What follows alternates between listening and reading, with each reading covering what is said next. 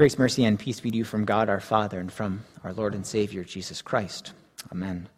Our text today's message comes from the Gospel of Matthew, as you heard a few moments ago. Dear brothers and sisters in Christ, there's a story about uh, two men who were shipwrecked near an island once, and when they landed ashore, one of them began screaming and yelling, We're to die! We're to die! There's no food! There's no water! We're to die! The second man leaned calmly against a palm tree. When the first man saw his friend and how calm he was, he said, Don't you understand that we're going to die? Undisturbed, the second man replied, You don't understand. You see, I make $100,000 a week. Dumbfounded, the first man looked at him and asked, well, what difference does that make? We're on an island and there's no food, no water. We're going to die. The second man answered, You don't understand. I make $100,000 a week, and I tithe 10% of that $100,000 a week. Wherever I am, my pastor will be sure to find me.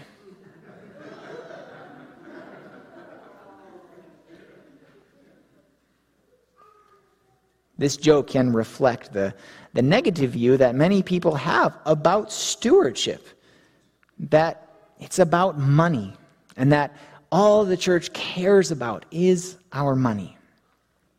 Some people also have the view that it is not necessary to give. The other view is that it is our money. Funny how we call it our money. We talked last week that a steward is a person who manages another's property or financial affairs, one who administers anything as an agent of another or others. When we talk about being stewards, we talk about being managers. Managers of all that God has given to us. So when we talk about money, the truth is it's not our money. Everything that we have belongs to God. Stewardship then is managing or utilizing all that God has entrusted to us and managing and use, utilizing it according to God's word and for his glory. Yes, it includes money, but it also has to do with how we spend our time, what we do with the gifts, the talents, the abilities that God has given to us, that he has blessed us with. That's why you hear us talk about time and talents and treasures when we refer to stewardship. God has given us everything that we need to support this body and life. And the only way that we're able to come to a point of being good stewards of all that God has given to us is by faith. Faith that understands that everything is a gift from God. Faith that understands why Jesus had to die on the cross for us. Faith that understands that we do have a calling to live out our lives faithfully to God, to be obedient to Him and His Word, to produce fruit, to produce fruit in keeping with repentance. We can only do this by faith. And faith is a gift from God given to us by the Holy Spirit. We're reminded of this again when we look at the explanation to the third article of the Apostles' Creed. It says this I believe that I cannot, by my own reason or strength, believe in Jesus Christ my Lord or come to him. But the Holy Spirit has called me by the gospel, enlightened me with his gifts, sanctified and kept me in the true faith. In the same way, he calls, gathers, enlightens, and sanctifies the whole Christian church on earth and keeps it with Jesus Christ in the one true faith.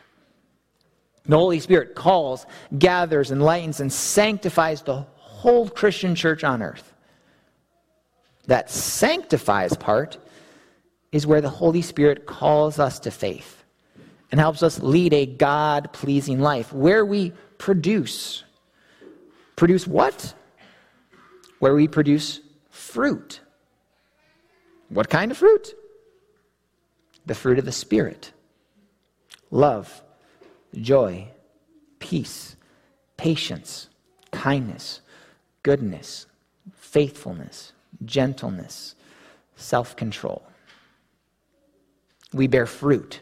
Or, as you heard with the children this morning, we bear wool. We produce wool. Jesus lived out his life perfectly, producing fruit, producing wool. Yet he was often questioned on why and what and how he was doing what he was doing. In the gospel reading for today, you heard Jesus was talking to some chief priests and elders of the people. They asked him about his authority and where it came from. And Jesus responded with a question concerning the source of where John's authority to baptize came from from man or from heaven. When they talked amongst themselves and, and finally responded, they said, We don't know. Jesus then answered with this his own statement, Neither will I tell you by what authority I am doing these things. Jesus was constantly challenged because of what he was doing. And he was simply just doing the will of his Father, producing wool in accordance with his responsibility as the Son of God, who would give his life as a ransom for all people. Jesus gave his life so that we, he would not have to live his life alone. Think about that. Jesus gave his life so that he would not have to live his life alone. Jesus, through his death and resurrection, produced salvation to earn eternal life for the world. Sure, Jesus would be fine living his entire life and eternity with just the Father and the Holy Spirit, but he wanted us to share eternity with him. Why? Because he loves us. And because God does not care just about our earthly needs, he cares about our spiritual needs as well. He cares about our heavenly needs, our eternal needs. Earning forgiveness of sins for our salvation was Christ's wool. Now, sometimes you in your lives might not feel like producing wool, producing fruit.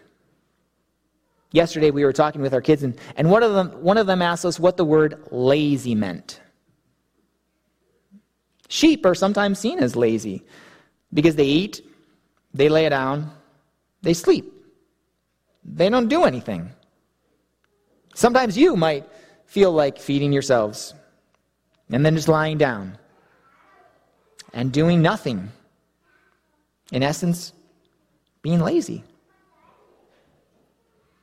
Jesus continued to speak to the church leaders using a parable about two sons. Both were told to go and work in their father's vineyard. One said no, but later on he went and worked. The other said yes, he would, but he did not go. The question of Jesus to the leaders challenged which of the two did what his father wanted? They responded, the first. Jesus went on to tell them that the tax collectors, the prostitutes, would enter the kingdom of God ahead of them because they were told the way of righteousness and believed, while the leaders did not repent and did not believe. Repentance and belief. Both things done by the Holy Spirit. And this is how we are able to produce wool for the Lord in repentance and believing.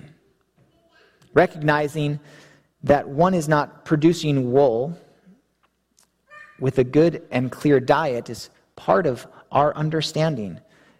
Because poor wool comes when the sheep do not receive good food and moving water.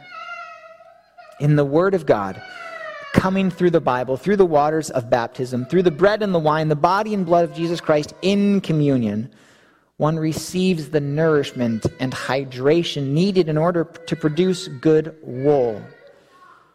Those who produce poor wool do so because they are not in the word and the sacraments. Those who have their priorities straight by the power of the Holy Spirit and are involved in the Word and in the sacraments are having what it takes to be successful in producing good wool. Jesus led his disciples to think about him as the Messiah and the necessity for them to produce good fruit, to produce good wool. Jesus told them about a parable of a landowner who planted a vineyard that he rented to some farmers while he went away on a journey. At harvest time, he sent his servants to collect his produce. But the tenants killed one servant, then all the others who were sent afterwards. Finally, this owner sent his son, but they threw him out of the vineyard and killed him. Jesus asked the chief priests and elders, When therefore the owner of the vineyard comes, what will he do to those tenants? They said to him, He will put those wretches to a miserable death and let out the vineyard to other tenants who will give him the fruits in their seasons. Then Jesus tells them about the stone that the builders rejected that has become the cornerstone. That is just like the owner's son, Jesus noted that he would be rejected. And then he said to them, Therefore I tell you, the kingdom of God will be taken away from you and given to a people producing its fruits. Jesus closed this idea with the thought that if someone falls on this stone, he will be broken to pieces, or the one on whom it falls will be crushed. The one who does not see Christ, who does not believe in him, will have God's wrath and anger fall on him and crush or make useless their lives, and they will die. Jesus does not give any room for a believer who is not producing fruit, not producing wool.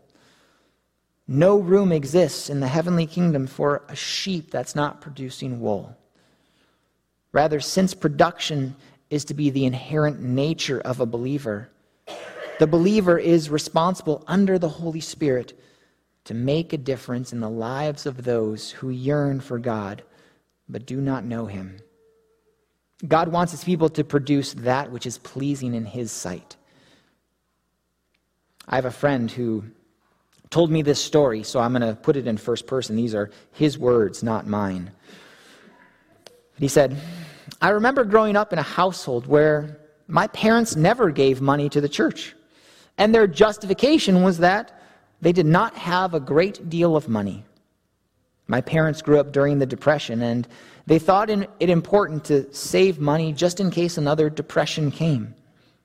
I remember when the priest would give his annual sermon on tithing, and my parents would become disgusted because the priest asked for money, and that's all the church wanted.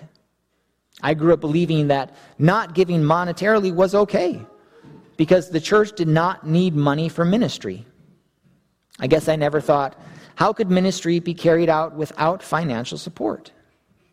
I know my parents loved the Lord, but they thought their security would come from a larger bank account. Their experience with the Depression overwhelmed their obedience to God's. The church still helped our family out on two occasions when my father was laid off from work with food and clothing. My spiritual life grew, and I realized the importance of ministry in spreading the gospel throughout the world and that I understand the value and need for financial support. It is rather ironic that my parents, who never gave to the church, fought constantly over money, and there was never peace in our home. My family, including my sons, do tithe, and we have a great deal of love and peace in our lives, and God has given us a joyful life. I'm not speaking about financial prosperity, but rather a spiritual one that leads to peace, joy, and happiness. God does not need our money. If He can create the universe and everything in it, He could easily just make money Himself. What He wants from people, from His children, is He wants their obedience. And it's through their obedience that they produce good fruit, produce wool. Stewardship is a way of expressing that obedience to God's word and out of love for all that He has done for us. Think about what fruit or what wool you are producing in your life. First, you need to be sure that you are producing fruit or wool. in general. Second, by God's grace, making that wool the best that it can be. Third, we thank God that we can actually produce wool. And fourth, consider that tithing pleases the Lord. This is one way that we can produce fruit, produce wool. The Lord requested in the Old Testament, not ordered, to give 10% of your income to Him. You'll likely find that those who tithe know that their gifts support the Christian church and its ministries, and that those in service are using that support to proclaim the gospel to the world. Now, I can get specific with you today, right? I can tell you and invite you, all of you, to give 10% of your income to the Lord, if you're not doing so now. I can challenge you to trust God's word throughout these tough times when there is uncertainty in your life. Now, the amount of money based on your income may be small, but if given with a cheerful heart, it is pleasing to the Lord. As we heard last week from Paul, each one must give as he has decided in his heart, not reluctantly or under compulsion, for God loves a cheerful giver. I want each of you to produce the best fruit, the best wool for God, for His church, for His people. But it's not easy. It's tough. We think that what we have is ours and not God's. We're lazy. Or as long as maybe we're better than one other person, what we're doing is good enough. That's because we're sinners. We're selfish sinners, worthy of having the cornerstone fall on us.